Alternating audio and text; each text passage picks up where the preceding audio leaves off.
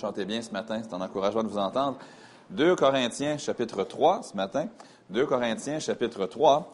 Le titre du message, c'est Tu es capable en Dieu, ou je pourrais le dire de cette façon ici, euh, je puis tout par celui qui me fortifie. Dans ma chair, il n'y a rien de bon, mais le Seigneur qui habite en moi peut nous donner la capacité pour faire tout ce tout ce qu'il veut que nous fassions. J'aimerais qu'on lise 2 Corinthiens chapitre 3, les versets 1 à 6, mais c'est particulièrement le verset 5 euh, qui va nous intéresser ce matin pour le, le, message. 2 Corinthiens chapitre 3, je vais commencer la lecture au verset 1. 2 Corinthiens 3. Commençons-nous de nouveau à nous recommander nous-mêmes. Ou avons-nous besoin, comme quelques-uns, de lettres de recommandation auprès de vous ou de votre part? C'est vous qui êtes notre lettre écrite dans nos cœurs, connue et lue de tous les hommes. Vous êtes manifestement une lettre de Christ, écrite par notre ministère, non avec de l'encre, mais avec l'Esprit du Dieu vivant, non sur des tables de pierre, mais sur des tables de chair, sur les cœurs. Verset 4 de 2 Corinthiens 3, cette assurance-là, nous l'avons par Christ auprès de Dieu. Remarquez le verset 5, très encourageant verset. Ce n'est pas à dire que nous soyons par nous-mêmes capables de concevoir quelque chose comme venant de nous-mêmes. Notre capacité, au contraire, vient de Dieu. Il nous a aussi rendus capables d'être ministres d'une nouvelle alliance, non de la lettre, mais de l'esprit, car la lettre tue, mais l'esprit vivifie. Prions. Père, je te remercie pour le fait que tu nous aimes tellement que non seulement tu offres à chaque personne présente ici ce matin un, don de prix incalculable, inestimable, le prix, le, don, le cadeau de la vie éternelle, le salut, le pardon des péchés en Jésus-Christ. Et ma prière, c'est que si quelqu'un ici aujourd'hui ne connaît pas Christ, mais qu'aujourd'hui, il repart d'ici un enfant de Dieu, qu'il repart d'ici ayant l'assurance que tous leurs péchés ont été pardonnés et qu'ils ont la vie éternelle. Mais pour ceux qui l'ont, cette vie éternelle, par ta grâce, ceux qui par la foi ont obtenu la vie éternelle, le pardon des péchés, qui sont sauvés. Tu nous as tous donné un mandat, des mandats. Un mandat d'aller de prêcher la bonne nouvelle à toute la création, certes. Aussi, à plusieurs d'entre nous, un mandat peut-être comme père, peut-être comme mère, peut-être comme ton témoin dans un bureau ou dans une usine ou dans un milieu de travail quelconque, peut-être dans une école, peut-être ailleurs. Tu nous as demandé, tu nous as donné des, donné des tâches, tu nous as donné dans l'Église locale des ministères, tu nous as donné, en dehors de l'Église locale, une influence, des occasions. Et nous portons tous plusieurs chapeaux, plusieurs rôles, mais pour toutes ces choses, nous reconnaissons que nous sommes insuffisants. Et comme Paul l'écrit sous l'inspiration du Saint-Esprit, nous ne pouvons pas concevoir quelque chose comme venant de nous-mêmes, mais tout vient de toi. J'ai pris qu'à travers l'étude de ce matin, le message, tu nous encourages et que nous repartions centrés non pas sur nous et sur notre force, mais découragé par celle-ci, plutôt encouragé par ta force et par notre dépendance renouvelée et réexprimée envers toi et toi seul. C'est ma prière au nom du Seigneur Jésus. Amen. Est-ce que ça vous est déjà arrivé que quelqu'un vous demande des références?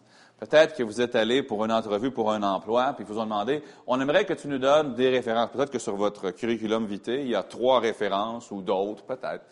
Peut-être que vous avez déjà amené votre enfant dans un camp ou quelque chose. Vous avez posé des questions. C'est une bonne chose de poser des questions. Qui va être avec mes enfants? Puis je voudrais savoir, parlez-moi un peu de, votre façon de procéder. Vous vouliez des références, vous vouliez des assurances que vous étiez à un endroit qui était bon, où les choses allaient être bien faites. Peut-être que, en tant qu'employeur, vous avez dû demander des références parce que vous voulez savoir à qui vous avez affaire. Et c'est tout à fait normal. Mais c'est ça ce qui se passe ici dans 2 Corinthiens 3. À l'époque, quand vous receviez un prédicateur invité, peut-être un, missionnaire en voyage, on est au premier siècle, quand Paul écrit. Quand quelqu'un, peut-être Apollos, tiens, Apollos arrive à Corinthe et veut prêcher, eux ne connaissent pas Apollos. Ils ne savent pas c'est qui.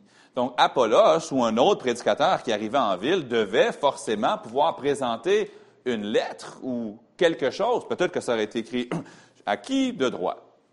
Chers frères et sœurs, il nous fait plaisir de vous recommander tiens, Paul et Barnabas, qui ont été des serviteurs, et puis cordialement en Christ, l'Église de Jérusalem. Exemple. Il y avait cette lettre de l'Église de Jérusalem ou d'une autre Église euh, qui disait à l'Église qu'ils étaient, qu'ils étaient recommandés Et comme ça, on pouvait avoir un certain niveau de confiance envers notre visiteur qui arrivait avec cette lettre de recommandation ou de référence. Et là, Paul, dans 2 Corinthiens, il défend son apostolat. Il défend le fait que, oui, je suis un apôtre de Dieu, mais là, il dit aux Corinthiens, écoutez, c'était moi qui est venu à Corinthe annoncer l'Évangile. C'est moi de si je peux dire ainsi, le fondateur. C'est Dieu qui est le fondateur et le fondement, on s'entend. Mais Paul dit, humainement parlant, c'est moi qui est arrivé à Corinthe, puis c'est là que l'Église a, commencé. Vous me connaissez. Vous connaissez mon témoignage. Vous avez connu mes épreuves. Vous avez connu ce que j'ai traversé. Pourquoi est-ce que j'aurais besoin de vous donner à vous une lettre de recommandation? Il dit, commençons-nous de nouveau à nous recommander à nous-mêmes? Avons-nous besoin de lettres de recommandation auprès de vous ou de votre part? En fait, Paul leur dit, je vais vous sauver du temps. Corinthiens dit, je vais vous sauver du temps. Vous voulez des preuves que je suis digne de vous écrire, que je suis digne d'être l'apôtre, que je suis digne de... Si vous voulez des preuves, il dit, je vais vous sauver du temps. Je ne suis pas digne. Je ne suis pas capable. Mais Christ, lui, est capable. Et c'est Christ qui agit en moi. Si quelqu'un venait me voir et dire, est-ce que tu es un bon papa pour tes garçons? Si j'étais 100% transparent, je dirais, dans ma chair, non. Mais Christ qui vit en moi peut m'employer dans la vie de mes garçons. Es-tu un bon pasteur, pour l'Église baptiste centrale Laval? Dans ma chair, non, parce que dans ma chair, il n'y a absolument rien de bon. Et le seul espoir, c'est que je sois rempli du Saint-Esprit et que lui fasse une œuvre à travers ma vie que moi, je suis incapable de faire. Savez, ce matin, je ne suis pas capable de prêcher le message que j'ai préparé. Bon, je pourrais euh, mécaniquement le faire, mais ça ne donnerait rien. Parce qu'il n'y a aucun homme qui, est digne de se tenir debout et de dire Ainsi dit l'Éternel. C'est seulement par la grâce de Dieu. Mais Christ qui vit en nous, lui, remarquez ce que ça dit à la fin du verset 5, notre capacité, au contraire, elle vient de Dieu. Peut-être que vous êtes ici ce matin, vous dites, moi, là, je ne suis pas vraiment une bonne maman moi, je ne suis pas vraiment un bon papa. Moi, je ne suis vraiment pas l'employé que je devrais être. Moi, je ne suis pas le chrétien, la chrétienne que je devrais être. Mais ça, ce n'est pas des nouvelles. Ça, on le sait. Je sais, je me connais un peu. Vous, vous connaissez vous-même un peu. Et je sais que tout ce que Dieu m'a donné à faire, je suis de façon intrinsèque, moi-même, Éric Léveillé, je suis incapable de le faire moi-même. J'ai besoin de lui. Dans Romains 7, le verset 18, la Bible dit, Ce qui est bon, je le sais, n'habite pas en moi. Et je n'ai pas la capacité de faire ce que je dois faire pour Dieu. Il continue, il dit, j'ai la volonté, mais non le pouvoir de faire le bien. Si l'apôtre Paul, peut-être, à mon idée, un des, un des croyants modèles qu'on pourrait regarder, dit, moi, je n'ai pas la capacité de faire le bien. Il dit, j'ai besoin je n'ai pas la capacité, la d'être ce que je dois être, et vous non plus. Je n'ai pas la capacité en moi-même de faire ce que je dois faire pour Dieu, et je vous reconnais publiquement ce matin, je vais admettre que j'ai cruellement besoin de Dieu. Et vous aussi, nous avons besoin de Dieu. J'ai trois observations sur ce verset que j'aimerais qu'on partage ce matin ensemble. La première, c'est celle-ci, elle est très simple. Verset 5. Sans Dieu, je ne puis sans Dieu, je ne peux rien. J'ai un enfant de deux ans à la maison. Je ne suis pas capable de le prendre maintenant, il y a deux ans, puis de l'amener pour en faire un homme mature. Je n'ai pas la capacité. La famille Antoine va avoir un nouveau bébé il y a sept jours. Pensez-vous qu'ils ont en eux-mêmes la capacité d'élever ce petit garçon-là pour Dieu sans aide? Non. Et aucun parent n'a cette capacité. Nous avons tous cruellement besoin de Dieu. Sans Dieu, je ne peux rien. Il dit, ce n'est pas à dire que nous soyons par nous-mêmes capables de concevoir quelque chose comme venant de nous-mêmes. Peut-être vous dites, je suis venu ce matin à l'église pour être encouragé. là, tu me décourages. Ben, des fois, il faut se décourager un peu pour pouvoir être encouragé par Dieu. Des fois, il faut voir notre faiblesse pour demander l'aide de Dieu. Parfois, il faut réaliser que si j'essaye, je vais échouer. Donc, je suis mieux de demander à Dieu de le faire à travers moi. Sans Dieu, je ne peux rien. Si je veux que Dieu agisse, il faut que je cesse, le suivez-moi bien, si je veux que Dieu agisse, Il faut que moi, dans ma chair, je cesse de chercher à agir à sa place. Il faut que je lui laisse la place. Il faut que je le laisse faire. Si je ne demande pas à Dieu de prendre contrôle de la situation, je ne verrai jamais ce qu'il peut faire et ce qu'il désire faire. Je pense que chaque génération qui s'est succédée depuis la création du monde a probablement dit ce que je suis sur le point de dire. Probablement que tout le monde a dit ça. Je me demande s'il y a une génération, peut-être hormis celle de Noé, s'il y a une génération où il était plus difficile d'élever des enfants. J'arrive, j'arrive du camp, c'est frais dans ma mémoire. J'ai entendu des témoignages de jeunes, puis des choses auxquelles ils font face à l'école, des choses qui leur sont arrivées, puis je me dis, waouh, sans la grâce de Dieu en tant que parent, je suis cuit. J'ai besoin de Dieu dans la vie de mes enfants. Je n'ai pas toutes les réponses. Je n'ai pas toute la sagesse, l'intelligence, la capacité d'aider mes enfants à naviguer ces eaux troubles-là. J'ai besoin de lui. J'ai tellement besoin. Sans lui, je ne peux rien. Je n'ai pas la capacité d'être le mari, le pasteur, l'homme, le disciple de Jésus-Christ que je devrais être.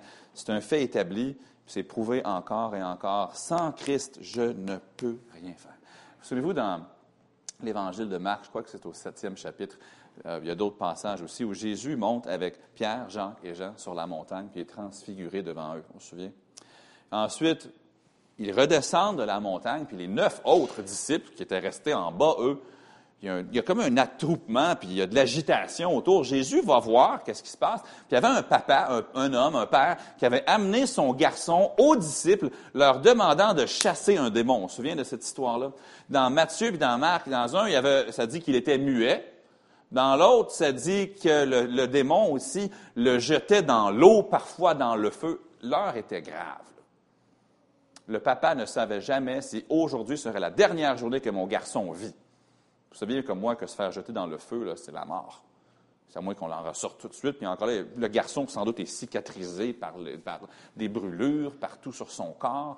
Euh, il a été jeté dans l'eau presque noyé. Puis en plus, il ne peut pas parler, il est muet en plus. Puis là, l'homme l'amène au il y a des scribes autour et des pharisiens. Et puis là, l'homme euh, dit, s'il vous plaît, faites quelque chose pour mon fils. Est-ce que les disciples ont été capables? Jésus redescend la montagne, il va voir, puis là, il y a une conversation qui s'engage entre Jésus et le papa. Puis le papa va dire des mots qu'on connaît bien, il va dire, il va dire, si tu peux, fais quelque chose pour mon fils. Jésus dit, si tu peux, tout est possible à celui qui croit. Puis le père dit, je crois, viens au secours de mon incrédulité. Là, Jésus chasse le démon. Là, ils repartent. Là, les disciples viennent voir Jésus après dans la maison, puis lui disent, pourquoi on n'a pas pu chasser ce démon-là? Là, Jésus leur dit, de façon très franche, très directe, presque sec, il leur dit, cette sorte ne sort que par la prière. Traduction libre. Il n'y avait absolument rien que vous auriez pu faire pour le chasser. Il fallait que ce soit moi qui le fasse, moi le Fils de Dieu. Vous, vous n'étiez pas capable. La seule chose que vous aviez à faire, c'était de prier pour que Dieu le chasse. Savez-vous qu'il y a beaucoup de choses qui n'arrivent que par la prière? Élever des enfants, là, ça ne se fait que par la prière. Un mariage, comme Dieu le veut, ça ne se fait que par la prière. Oh, ça ne veut pas dire que je suis exempt de responsabilité, euh, d'effort. De... Non, c'est pas ça que je dis. Je dis simplement que sans Dieu, ça ne va pas fonctionner. Puis ici, dans 2 Corinthiens 3 à 5, Paul reprend un peu le même thème que Jésus avait pris avec ses disciples après avoir chassé le démon dans la maison. Ça ne sort que par la prière. Et ici, Paul dit, notre capacité, au contraire, elle vient pas de nous, elle vient de Dieu. Elle vient de Dieu. Si ça vient de moi, c'est pas suffisant. Mais si ça vient de Dieu, c'est bon. Le Seigneur, qu'est-ce qu'ils ont dit de Jésus? Ils ont dit, il fait tout à merveille. Puis j'ai besoin qu'il fasse à travers de moi ce qu'il veut faire. Je reconnais ce matin que moi, j'ai besoin d'aide. Dans quoi? Dans tout. J'ai besoin de l'aide de Dieu. J'ai besoin qu'il agisse en moi, j'ai besoin qu'il me transforme, j'ai besoin qu'il fasse à travers moi et pour moi des choses que je ne peux pas faire. Je pense au roi Salomon dans l'Ancien Testament, le fils de David. Il avait le même sentiment. David vient de mourir. Salomon, dans 2 Chroniques, chapitre 1, une énorme tâche. Il doit remplir les chaussures de son père, le roi David, l'homme selon le cœur de Dieu. Je suppose et j'imagine, comme nous le serions tous, que Salomon doit être nerveux, crispé, craindre la tâche qui est devant lui. Puis là, Dieu lui fait une offre. Il lui dit, demande ce que tu voudras, je vais te l'accorder. Puis là, Salomon lui dit dans 2 Chroniques, chapitre 1, le verset 10, Accorde-moi donc de la sagesse et de l'intelligence afin que je sache me conduire à la tête de ce peuple. Puis là, il dit, écoutez bien ce que Salomon dit, car qui pourrait juger ton peuple, ce peuple si grand? C'est une bonne question, ça. Qui pourrait? Moi, je vais arriver à la maison après l'église ce matin, euh, cet après-midi, mes deux garçons, ma femme, du voulant, vont être là. Et puis, je vais les regarder, puis honnêtement, je pourrais me dire, qui pourrait élever ces deux garçons-là? Certainement pas moi. Je vais voir ma femme qui était assise au piano ce matin, je pourrais dire, qui pourrait être suffisamment bon pour être le mari qu'elle mérite puis dont elle a besoin? Certainement pas moi. Je peux me présenter au bureau, préparer un message, je peux étudier, je peux regarder le grec, l'hébreu, je peux faire tout ce que je veux pour essayer de faire ressortir euh, les richesses d'un passage. Je me lève dimanche matin pour prêcher ce que j'ai préparé. Je ne suis pas capable. Il faut que Dieu fasse quelque chose. Il faut qu'il le fasse. Si ça vient de moi, ce ne sera pas assez. Qui pourrait, qui pourrait, qui pourrait être le roi à la place de? Qui pourrait être le papa de Daniel Eden? Qui pourrait, qui pourrait? Qui pourrait être je parle pour moi, les responsabilités que Dieu vous a données, ça va être différent des miennes. Mais, mais, mais je crois que cette question de Salomon s'applique à tous les rôles, tous les chapeaux que vous portez dans votre vie chrétienne. Qui pourrait faire ça? La réponse, c'est Dieu. C'est lui. Pour moi, c'est très, très libérateur d'admettre, je ne peux pas faire telle chose. Je ne suis pas capable. C'est au-delà de mes capacités, mais ce n'est pas seulement libérateur, vous savez, c'est extrêmement biblique aussi. Je n'ai même pas besoin probablement de vous le faire chercher. Si vous peut-être que vous êtes nouveau, peut-être que la parole de la Bible, ce n'est pas quelque chose que vous, vous êtes super familier avec tous les passages, mais si vous venez à l'Église de façon plus ou moins régulière, vous allez connaître ce chapitre. Peut-être que vous l'avez lu souvent dans votre vie, dans Jean 15, le verset 5, Jésus dit, Car sans moi, vous ne pouvez rien faire. Je suis le cep, il dit, Jean 15, 5. Vous êtes les serments. Celui qui demeure en moi et en qui je demeure porte beaucoup de fruits, car sans moi, vous ne pouvez rien faire. Lorsqu'on prie, vous remarquez que euh, chacun d'entre nous, chacune, quand on prie à haute voix, souvent il y a comme des expressions qu'on est habitué d'employer dans notre prière. Puis un va, des fois va finir sa prière de cette façon, l'autre va utiliser tel nom de Dieu pour s'adresser à lui. Puis c'est correct, on est différents les uns des autres, mais il y a une chose, une formule, une expression, je pourrais dire plutôt, que lorsqu'elle se trouve dans une prière, c'est toujours une bonne chose. C'est comme, Seigneur, capable de. C'est toujours une bonne chose. Seigneur, je ne suis pas capable d'éduquer mes enfants convenablement. Ça, c'est une bonne chose à dire à Dieu. Seigneur, je ne suis pas capable d'être le papa, la maman, le mari, l'épouse, le pasteur, l'employé, le président, peu importe, c'est quoi votre rôle? Seigneur, je ne suis pas capable. Lorsqu'on dit cela, en fait, on veut juste affirmer ce que Jésus a déjà dit de nous. Sans moi, vous ne pouvez rien faire. avant que Jésus ne remonte au ciel après sa résurrection, il avait laissé à ses disciples ce qu'on appelle la grande mission, d'aller, de faire de toutes les nations des disciples, ensuite les baptiser au nom du Père, du Fils et du Saint-Esprit, puis ensuite aussi de leur enseigner à observer tout ce qu'il leur avait prescrit. Dans Marc 16, 15, il leur dit, allez prêcher la bonne nouvelle à toute la création. Mais il leur a pas dit, OK, allez, faites-le. C'est pas ça qu'il a dit. En fait, il a dit le contraire. Il a dit dans Luc chapitre 24 et le verset 49, Et voici, j'enverrai sur vous ce que mon Père a promis. Mais vous, restez dans la ville jusqu'à ce que vous soyez revêtus de la puissance d'en haut. Il a dit, allez dans tout le monde prêcher. Mais là, pour l'instant, restez assis. C'est ça qu'il a dit. Allez-y pas tout de suite. Il dit, attendez. Vous allez recevoir dans Acte 1.8, il a dit, mais vous recevrez, c'est encore au futur, une puissance le Saint-Esprit survenant sur vous. Et vous serez mes témoins à Jérusalem, dans, toute la Judée, dans la Samarie et jusqu'aux extrémités de la terre. Mais en attendant, n'y allez pas tout de suite. le Seigneur pourrait me regarder ce matin et dire, je veux que tu sois le papa de Eden, de Daniel, mais ne te compte pas d'histoire. Tu as besoin d'une puissance d'en haut pour faire ça. Je veux que tu ailles à ton bureau demain, puis je veux que tu partages l'Évangile avec la secrétaire là, à qui tu as des conversations en arrivant au bureau. Je veux que tu lui parles de Christ. Mais tu as besoin de la puissance d'en haut pour le faire, par exemple.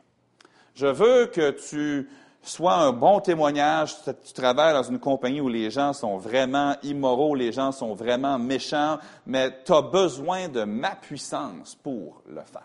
Mais les enfants, quand vous allez à l'école, vous avez besoin de la puissance de Dieu là également. Pour être l'élève, pour être l'enfant que Dieu, que vous soyez devant les gens, vous avez besoin que Dieu vous aide. Vous avez besoin que, je veux dire, que le Saint-Esprit qui habite en nous le fasse à travers nous. Dans les deux versets que j'ai cités dans Luc puis dans Actes au sujet de la grande mission, il leur a dit, je, je le mets dans mes mots là, vous avez besoin de ma puissance pour faire ce que je vous demande de faire. Je vous demande de faire quelque chose, mais vous n'avez pas en vous-même la puissance, vous avez besoin de la mienne. La deuxième chose qu'on remarque ce matin, non seulement que, sans Dieu je ne peux rien, mais deuxièmement aussi qu'avec Dieu, je peux faire tout ce que Dieu m'appelle à faire. Avec Dieu, je peux faire tout ce que Dieu m'appelle à faire. Dans les versets 1 à 3, l'apôtre Paul parle ici d'une transformation qui avait eu lieu chez les Corinthiens. Il dit, verset 2, C'est vous qui êtes notre lettre écrite dans nos cœurs, connue et lue de tous les hommes. Corinthiens, les gens partout connaissent, que savent ce que le Saint-Esprit a fait en vous, comment il vous a transformé. Ensuite, il dit au verset 3, Vous êtes manifestement, êtes publiquement, ouvertement, une lettre de Christ écrite par notre ministère, non avec de l'encre, mais avec l'Esprit du Dieu vivant, non sur des tables de pierre, mais sur des tables de chair, sur les cœurs. Les, mondes, les gens savent ce qui vous est arrivé, Corinthiens, et ils savent que c'est pas moi qui l'ai fait. Ils savent que c'est l'Esprit qui l'a fait. C'est ça qu'il dit. Il dit, vous êtes une preuve vivante, Église de Corinthe, que lorsqu'on est venu à Corinthe, Dieu a fait quelque chose, mais ce n'était pas notre force à nous, c'est Dieu qui l'a fait. C'est lui qui l'a fait. Savez-vous, quand on voit une famille où papa, maman et enfants marchent avec Dieu, savez-vous que ce n'est pas un homme qui a fait ça? Ce n'est pas parce que papa est Wow! Regarde ça. Oui, peut-être que papa, c'est un bon père. Peut-être que Dieu a beaucoup travaillé dans sa vie, il a beaucoup transformé, puis il ressemble à Christ. Gloire à Dieu. Mais même avec ça, c'est Dieu qui a fait ça. Si vous entrez dans une église, puis vous ressentez l'amour de Christ, puis vous voyez des gens qui partagent l'Évangile, il y a des disciples, des bébés en Christ qui grandissent, qui prennent de la maturité dans la foi, puis vous dites, Waouh, ça c'est le genre d'église où je voudrais assister. Ce n'est pas, pas l'homme qui a fait ça, c'est Dieu qui a fait ça. C'est l'Esprit. Il dit, vous êtes une lettre écrite, non avec de l'encre, mais avec l'Esprit du Dieu vivant. Nous ne sommes pas capables de faire ce que Dieu nous appelle à faire. Mais Dieu, lui, est capable et il peut nous rendre capables. Moi, je suis impuissant, mais lui, il est puissant et il me donne la puissance dont j'ai besoin. Moi, je n'ai pas les ressources dont j'ai besoin, mais Dieu a des ressources illimitées, puis il me donne les ressources nécessaires à mon appel. Le psaume 60, le verset 14, c'est un verset qui est connu, mais qui malheureusement est souvent pris hors contexte pour juste encourager un petit peu de façon euh, vide mais ça dit dans Psaume 60, le verset 14, Avec Dieu, nous ferons des exploits.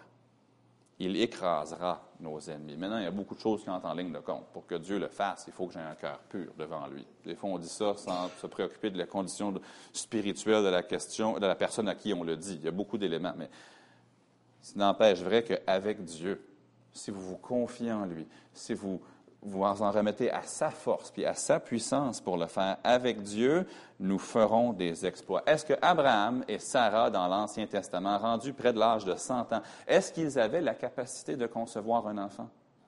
Non. Qu'est-ce que Dieu a dit dans Genèse 18, 14? Y a-t-il quelque chose qui soit trop difficile pour l'Éternel? La réponse est non. Qu'est-ce qui est arrivé? Ils ont eu le petit Isaac, l'enfant de promesse. Est-ce que l'adolescent David, était capable de vaincre un géant soldat armé jusqu'aux dents, une machine de guerre humaine de sept pieds quelques, huit pieds de haut. Est-ce qu'il était capable? Non. C'est qui qui l'a fait? Une armée entière était là, puis il avait peur de Goliath. Un jeune homme s'est dit, Je viens devant toi au nom du Dieu d'Israël. Toute la terre sache qu'il y a un Dieu en Israël. Ça même pas une armée complète qui était là, puis les autres, ils, regardaient par-dessus leur. Puis Dieu a pris un petit caillou, puis l'a mis juste là. Puis le géant est tombé. C'est pas David qui a fait ça. Bon, David était bon avec une fronde, je vais vous donner, je vais l'accorder, mais c'est Dieu qui a fait ça. Pensez-vous que Daniel, dans le livre de Daniel, était un dompteur de lions extraordinaire? Pensez-vous qu'il est arrivé dans la, de fosse lion, puis tous les lions rugissants commencent à gronder autour de lui parce que oh, ils ont faim, ils n'ont pas mangé, puis là, il dit moi, heureusement, je suis allé sur YouTube, j'ai vu comment, euh, comment dompter des lions. Puis là, il a commencé à faire des trucs pour que les lions s'endorment. Non. Qu'est-ce qu'il a dit à Darius le lendemain matin? Ô roi, vis éternellement. Mon Dieu a envoyé son ange qui a fermé la gueule des lions. Qui a fait ça? C'est Dieu. Shadrach, Meshach et Abednego, pensez-vous qu'ils étaient faits en Teflon? Non. C'est Dieu qui a fait. Nebuchadnezzar a regardé et a dit N'avons-nous pas jeté trois hommes liés dans la fournaise? J'en vois quatre. Le quatrième, il ressemble à un fils des dieux. C'est qui qui a fait ça? C'est Dieu. Vous ne pouvez pas passer personnage biblique par personnage biblique, vous allez voir la, la même chose qui se répète. Il n'avait pas la force. Dieu avait la force. Dieu a donné la force et Dieu a fait des exploits. Mais si c'était vrai pour eux, c'est vrai pour vous, c'est vrai pour moi aussi. Moi, je n'ai pas plus la force. Moi, je suis dans le même bateau que Daniel, que David, euh, que Gédéon, que. Nommez-les.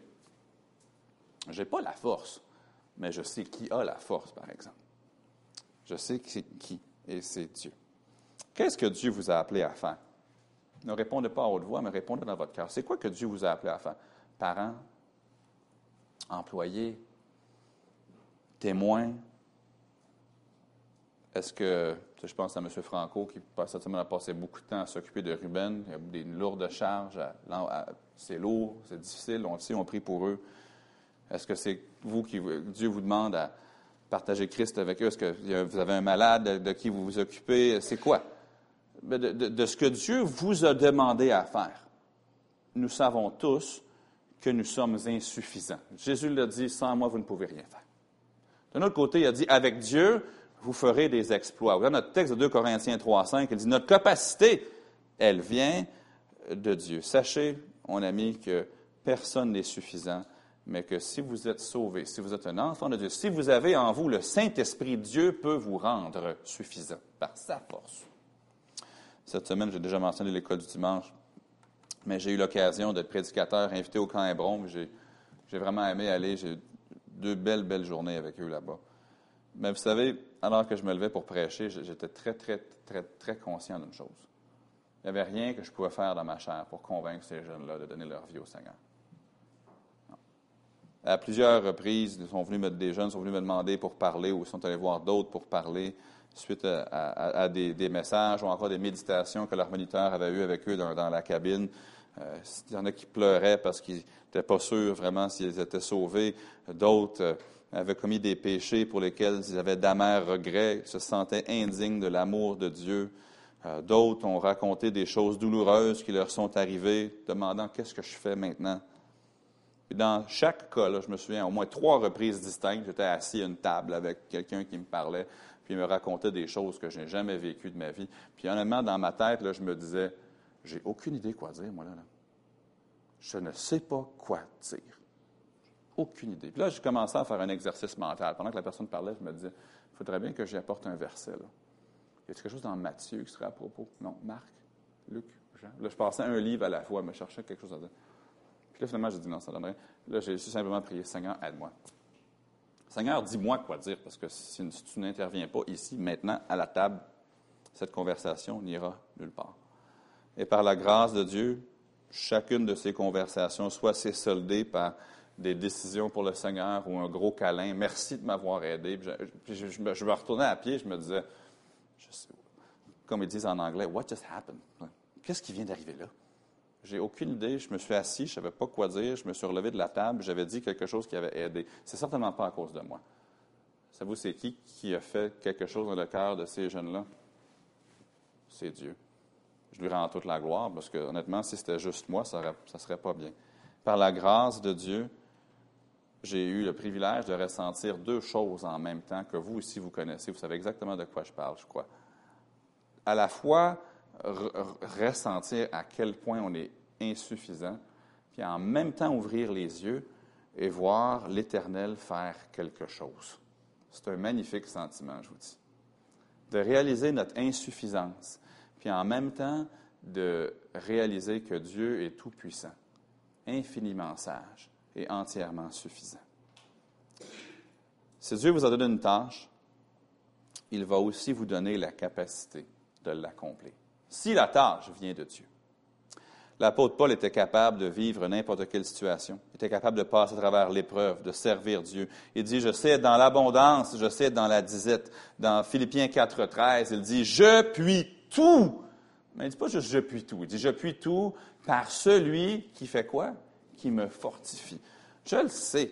Puis vous savez à mon sujet qu'on est impuissant. Mais ma question pour vous ce matin, est-ce que vous laissez Dieu vous fortifier? Est-ce que vous vous en remettez à lui pour ce que vous avez à faire? pour cette tâche ou est-ce que vous dites, Seigneur, tasse-toi, je vais le faire? Quelle que soit la situation qui est dans votre vie présentement, épreuve ou opportunité, que ce soit un rôle, que ce soit euh, quoi que ce soit, vous êtes capable d'y faire face en Dieu. Tu es capable, ça, mais ça c'est très incomplet. Tu es capable en Dieu. Ça, c'est ce qui est le plus important. Vous remarquez que le, sur le mot Dieu est en gros, parce que c'est le plus important. Tu es capable, c'est creux. Ça ne veut rien dire, ça. En fait, c'est un mensonge. Je veux dire, tu es capable, sans dire en Dieu. Il faut que les mots en Dieu soient Tu es capable en Dieu. Je puis tout par celui qui me fortifie. Vous pouvez tout par celui qui vous fortifie. Mais là, ça s'adresse à des gens qui ont Christ dans leur vie, qui ont le Saint-Esprit en eux. La parole de Dieu n'a pas d'autres promesses, n'a pas d'assurance à donner à quelqu'un qui n'a jamais reçu le pardon de ses péchés qui n'a jamais reçu Christ. La première étape pour avoir, être capable, c'est de recevoir Christ, de se repentir de ses péchés et par la foi de demander à Christ de nous sauver. Là, on devient un enfant de Dieu. Il nous donne le pouvoir de devenir un enfant de Dieu. On a maintenant la vie éternelle. On est en route vers le ciel à 100% certain et on a en nous le Saint-Esprit qui, lui, ensuite, nous donne la puissance de faire ce que Dieu veut qu'on fasse. Troisième et dernière chose ce matin, je ne dois pas me mentir à moi-même, mais plutôt rendre gloire à Dieu. Je ne dois pas me mentir à moi-même, mais plutôt rendre gloire à Dieu. Dans 2 Corinthiens 3, 5, ce n'est pas à dire que nous soyons par nous-mêmes capables. Remarquez, notre capacité, au contraire, vient de Dieu. Le mensonge qu'on pourrait se dire ce matin, c'est oui, je suis capable. Vous pouvez vous lever, vous placer devant le miroir, vous regardez vous-même dans les yeux, tu es capable tu es belle, tu es fort, oui, tu es capable, là, te craquer, là, puis aller faire face à la journée. Ça, ça serait se mentir à soi-même.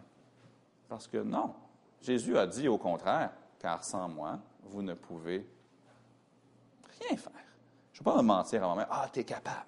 Non. Je dois plutôt rendre gloire à Dieu. Seigneur, merci que toi, tu es puissant et que tu me désires me donner la puissance, la force pour accomplir ce que tu veux que je fasse. Le cœur humain a une énorme capacité de se tromper lui-même. C'est tellement facile de se tromper soi-même, de se dire des mensonges puis ensuite de les croire. Ah, je suis assez bon, je suis assez fort, j'ai la sagesse, j'ai l'intelligence pour le faire, mais c'est faux. Dans Jérémie 17.3, la Bible nous dit, le cœur est tortueux par-dessus tout et il est méchant. Qui peut le connaître? Pourquoi mon cœur est tellement méchant que souvent mon propre cœur me compte des menteries à moi. Je me mens à moi-même. Oui, je suis capable. Non, pas capable. Jésus a dit que tu ne l'es pas. Il faut, ne faut pas se tromper soi-même par de faux raisonnements en disant qu'on est capable. Que si on essaie assez fort, on va y arriver. Il faut se dire la vérité de Jean 15, 5. Sans moi, vous ne pouvez rien faire. Cherchez Jérémie, chapitre 17. Ça va être le dernier passage que je vous demander de regarder ce matin. Dans Jérémie 17 et les versets 5 à 8. Dans Jérémie 17, la Bible nous parle du danger de se confier dans l'homme. Maintenant, se confier dans l'homme, pour moi, ça peut vouloir dire deux choses. ça pourrait me dire, ça pourrait dire me confier en vous, mes amis. Je me confierais dans l'homme. Si je me disais, vous savez, moi, je n'ai pas besoin de Dieu parce que j'ai des bons amis. Sont avec moi ce matin, puis ils vont être là pour moi. Puis ils vont m'aider. Puis c'est tout ce que j'ai besoin. Ah, j'ai une belle famille, j'ai une femme qui m'aime, j'ai deux beaux enfants. J'ai tout ce que j'ai besoin. Maudit soit celui qui se confie dans. Ou, non seulement me confie dans les autres autour de moi, je pourrais me confier en moi-même. Me dire, je suis capable. Non, non, j'ai ce que ça prend. J'ai été formé pour ça. J'ai été entraîné. J'ai de l'expérience. J'ai de la force. Jérémie 17, 5. Ainsi parle l'Éternel. Maudit soit l'homme. Il ne dit pas béni, là. il dit maudit soit l'homme qui se confie dans l'homme. Puis qu'est-ce qu'il prend comme appui? La chair. Qui prend la chair pour appui et qui détourne son cœur de l'Éternel. Il est comme un misérable dans le désert. Qui ici est déjà allé dans, un désert quelque part? Ça avait été un endroit il faisait très chaud, il n'y a pas de végétation. Ce n'est pas un endroit tellement agréable à rester, à moins qu'on ait les ressources nécessaires pour traverser ça. Il ne voit point arriver le bonheur. Il habite dans les lieux brûlés du désert, une terre salée et sans habitants. Mais remarquez les magnifiques versets 7 et 8. Béni soit l'homme qui se confie dans l'Éternel. Et dont l'Éternel est l'espérance. Il est, il est comme un arbre planté près des eaux et qui étend ses racines vers le courant. Il n'aperçoit point la chaleur quand elle vient et son feuillage reste vert. Dans l'année de la sécheresse, il n'a point de crainte et il ne cesse de porter du fruit. Est-ce que l'arbre, sans la rivière, peut porter du fruit ici? Non. L'arbre, laissé à lui-même, ne voit point arriver le bonheur. Mais l'arbre, l'homme, qui se confie, pas dans la chair, pas dans l'homme, mais dans l'Éternel, c'est lui qui est l'arbre qui porte du fruit, qui est vert, qui n'a point de crainte de la sécheresse. Pour cette question, avez-vous Dieu dans votre vie? Je vais renverser la question pour la mettre plus théologiquement appropriée. Êtes-vous en Christ? Est-ce qu'il y a un moment dans votre vie où vous avez dit, je suis pécheur, j'ai fait des choses mal, j'ai offensé Dieu, j'ai péché contre Dieu, j'ai commis des crimes, pas devant la justice du Québec peut-être, mais j'ai commis des crimes contre Dieu. Je suis pécheur.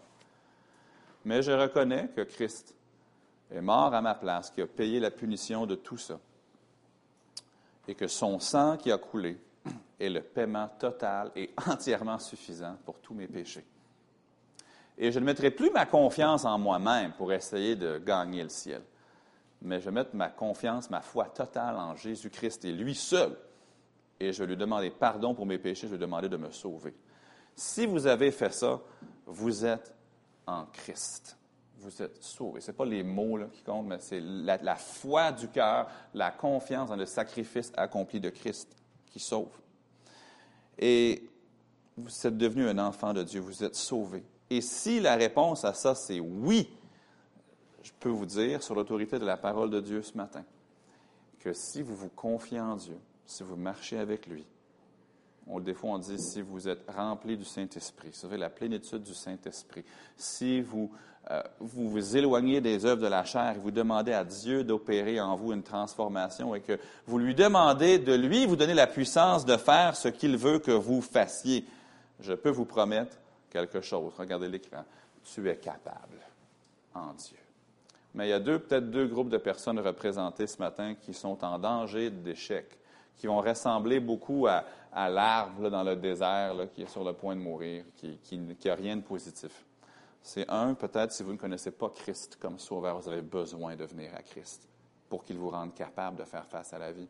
la deuxième, c'est les croyants qui ne se confient pas en Dieu, mais qui marchent selon la chair ou qui essaient sans Dieu, qui ne marchent pas avec Dieu, qui ne communiquent jamais avec Dieu, qui ne laissent jamais Dieu communiquer avec eux par la parole, qui ne communiquent jamais avec Dieu par la prière.